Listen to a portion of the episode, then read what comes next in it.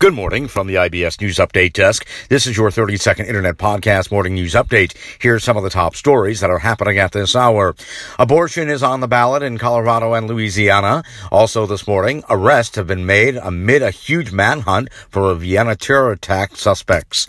And potentially catastrophic hurricane Eta just off Nicaragua. And that is your 30 second Internet Podcast Morning News Update for now. We'll have more podcast news updates throughout this election day. Until then, from the IBS News Update Desk in downtown Chicago, I'm Nicholas Anastas, wishing you a very good morning. Get out and vote.